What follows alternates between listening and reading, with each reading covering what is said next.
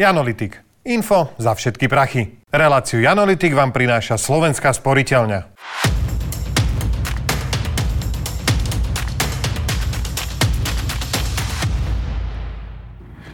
Keď sa odtiaľto pozriem na Slovensko, vyzerá ako celkom moderná krajina. Odtiaľto totiž nevidno rozhádaných politikov, rozmlátené zdravotníctvo ani ľudí demonstrujúcich na podporu diktatúry. Keď sa totiž na Slovensko pozriete cez tie správne metriky, sme v niektorých veciach najlepší na svete. Preto sa v dnešnom Janolitikovi porozprávame o veciach, na ktoré môžeme byť na Slovensku právom pyšný. Vedľa mňa sedí Matej Horňák, analytik Slovenskej sporiteľne. Ahoj. Ahoj. Matej, uh, ty máš obvykle dve polohy. Buď hovoríš tak, že nepovieš nič, napríklad, že hypotéky pôjdu buď hore, alebo dole, alebo zostanú tak, ako sú, alebo hovoríš, že prídu ťažké časy a treba si dávať pozor. Ja mám pre teba dnes inú úlohu, nájsť 5 vecí, v ktorých sme na Slovensku lepší ako iné štáty. Máme niečo také? Uh, no, to bude problém. Dobre, uh, ja som sa aj na toto nachystal, mám pre teba takú pomocku. A?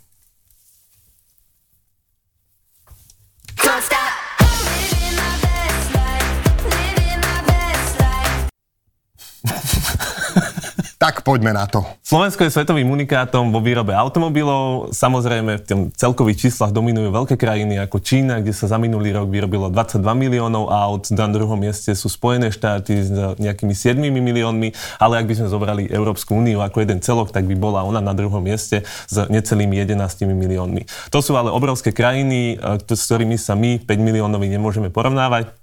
Preto, keď to zohľadníme na počet obyvateľov, hneď to číslo e, vyzerá pre Slovensko inak a sme na tom vrchole. Na Slovensku sa minulom roku vyrobilo na tisíc obyvateľov 184 automobilov, na druhom mieste je Česko s mhm. necelými 120 a potom na tom treťom, štvrtom mieste máme Japonsko a Južnú Kóreu, kde je ten výkon oproti nám asi tretinový. Ukazuje nám to, že e, Slovensko je pre automobilový priemysel dôležité, ale ešte viac nám to ukazuje, že automobilový priemysel je dôležitý pre Slovensko, mm. čiže tie všetky trendy a vlny inovácie si nemôžeme nechať ujsť, lebo aj keď je to naša silná stránka, je to zároveň aj naša slabá stránka. Ale teda viem, že s tým prišli dodávateľské firmy ďalšie od pneumatik, káblové zväzky, sedadla, svetla a už naozaj sa rieši na Slovensku aj nejaký, že, že vývoj, už prispievame aj k tomu, je tu niečo také, že na Slovensku, že vylepšenia uh, skill tu rastie? Postupne áno, ten progres tam nejaký je, ale vzhľadom na tú našu úroveň by si to vyžadovalo oveľa viacej mm. úsilia, oveľa viacej podpory. Je fajn, že sme zachytili tú elektrovlnú, piatá automobilka mm. na východe, a máme tu nejaké elektrické modely, čiže nejaký progres tam je, ale potrebujeme to ešte potlačiť. Fantastické. Čo tam máme ďalej? Druhým faktom je, nadvezujeme na ten prvý, Slovensko je v top krajinách s najrobotizovanejším priemyslom. Sme tam v top 20 s počtom robotov v priemysle. Čiže to je fantastické. To, to je úžasné a skvelé. Ale akože funguje to? Lebo Elon Musk, pamätáš sa tam absolútne zlyhal, mal že štvordňový výpadok vo fabrike, lebo veľa robotov dal. Má to asi svoje muchy, ale tej top 20 sme na 20. mieste, na tisíc zamestnancov priemysle prípada asi 175 priemyselných robotov. Uh-huh. Samozrejme na tom čele rebríčka je Južná Kórea, Singapur, kde tie čísla sú v násobkoch, viac než 900, to je v tej Južnej Kórei. Tretou pozitívnou vecou, ktorú na Slovensku máme a ktoré nám štatistiky ukazujú, je, že sme krajinou s najmenšími rozdielmi medzi ľuďmi. Je niečo, čo sa nazýva Gini koeficient, ktorý skúma rozdiely medzi ľuďmi v rámci krajiny mm. a tam sa pravidelne umiestňujeme na tom uh, akoby tom poslednom alebo Počkaj, prvom to sú ekonomické rozdiely? Áno, ekonomické, iba ekonomické, hovorí. ekonomické rozdiely medzi ľuďmi, napríklad podľa príjmu. Neznamená to samozrejme to, že by teraz na Slovensku všetci mali rovnaký mm. príjem ale znamená to to, že v iných krajinách sú tie rozdiely väčšie a niektorí dokonca priepastné, napríklad v USA alebo, alebo nejaká Brazília, niečo hmm. také, kde je to naozaj viditeľné. Takže toto je také pozitívum. Hmm. Samozrejme, nemáme sa ani snažiť o to, aby sme boli úplne rovnostárska krajina, že každý dostane tisícku a, hmm. a, a je dobré, pretože tie rozdiely medzi ľuďmi sú prirodzené a sú v zásade ekonomicky žiadané, lebo máš motiváciu sa zlepšovať, aby si zarábal viacej. Štvrtou pozitívnou vecou je, že podľa niektorých reportov je Slovensko medzi najmenej ohrozenými krajinami, pokiaľ ide o nejaké ekologické hrozby. Že to je perfektné. To je perfektné. Celý čas si hovoríme, že nemáme tu more a teraz čo? Teraz nebude stúpať more. Takže, a možno ho nakoniec budeme mať z niektorej strany. A, takže ak sa pozeráme napríklad na prudký nárast populácie, dostatok pitnej vody, mhm. potravín, mm. prírodné katastrofy, jasné, že máme nejaké na Slovensku, ale v porovnaní s tými rozmermi, aké to dosahuje inde, je to relatívne menšie.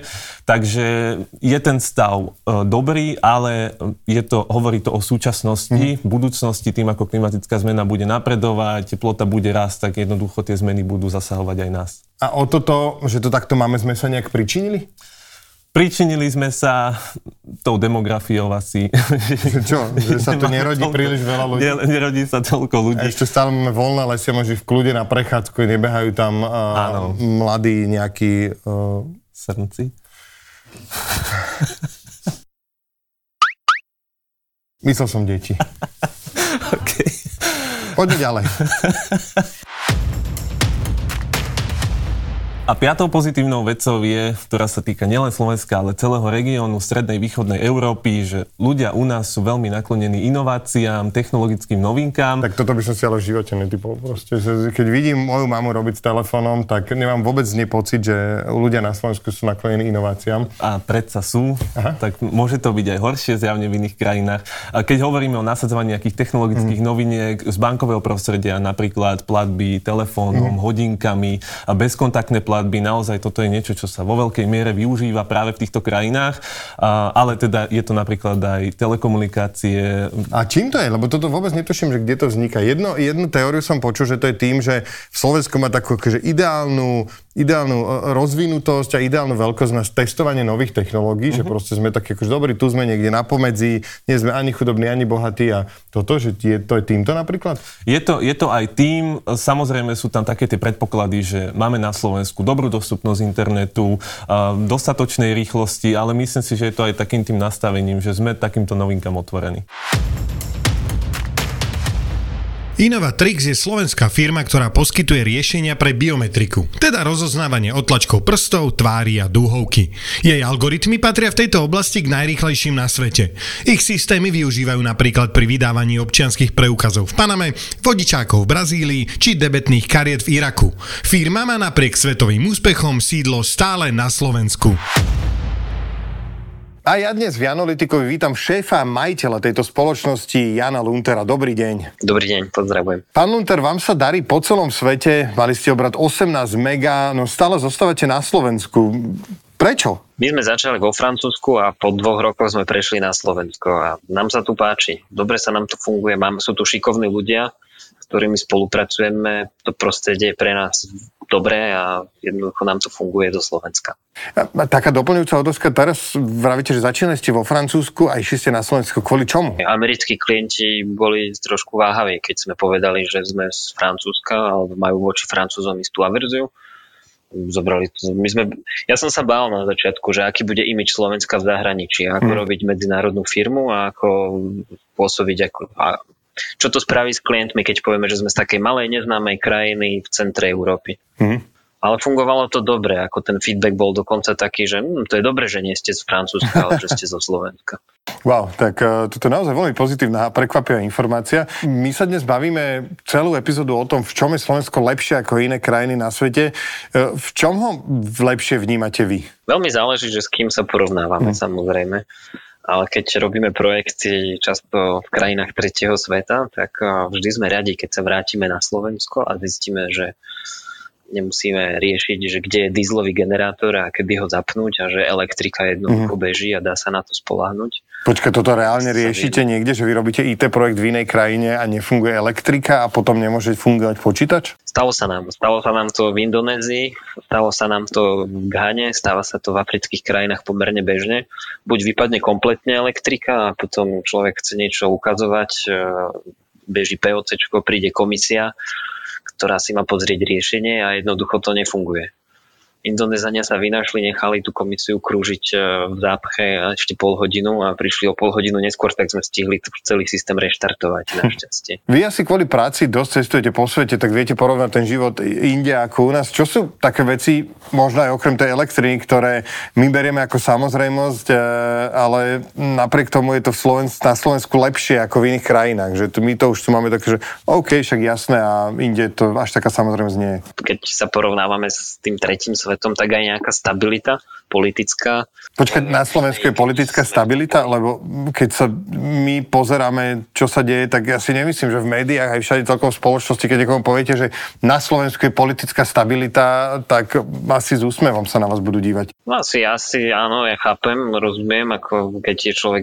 sú a vníma to takto lokálne, tak sa mu to fakt nezdá veľmi stabilné, ale keď sa porovnáme, neviem, s Gvineou, kde sa prídu vojaci a systém sa zmení a naši ľudia potom musia byť v hoteli zavretí a počujú strelbu a snažia sa nejako cez WhatsApp zistiť, alebo cez, že aký druh zbrane to je, či poloautomatická alebo plne automatická a podobne. Pozitívne na Slovensku je, že armáda sa nesnaží každý rok prebrať kontrolu nad krajinou. Áno, áno a to, že sme v štruktúrach nejakých medzinárodných NATO a EÚ, je podľa mňa veľké plus.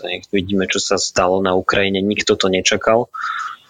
A my keď tu chceme byť dlhodobo a ako firma fungujeme už takmer 19 rokov a veríme, že budeme vedieť fungovať ešte dvakrát toľko, tak človek investuje v lokálnom prostredí, investuje do ľudí, investuje, budujeme sídlo firmy a podobne, tak chce, aby tam bola istá stabilita. Takže mm ja si veľmi cením toto, že máme tú stabilitu napriek teda tomu, že niekedy to môže vyzerať veľmi turbulente v, na, v našom par- parlamente. Čo je taká jedna vec, čo vy by ste pripomínali svojim deťom alebo nejakým ľuďom, ktorí možno si vrá, že je to tu otrasné, mali by sme toto zmeniť, mali by sme, a či už akože tým smerom, že odísť z EU a z NATO, alebo tým smerom, že ja chcem odísť z tejto krajiny.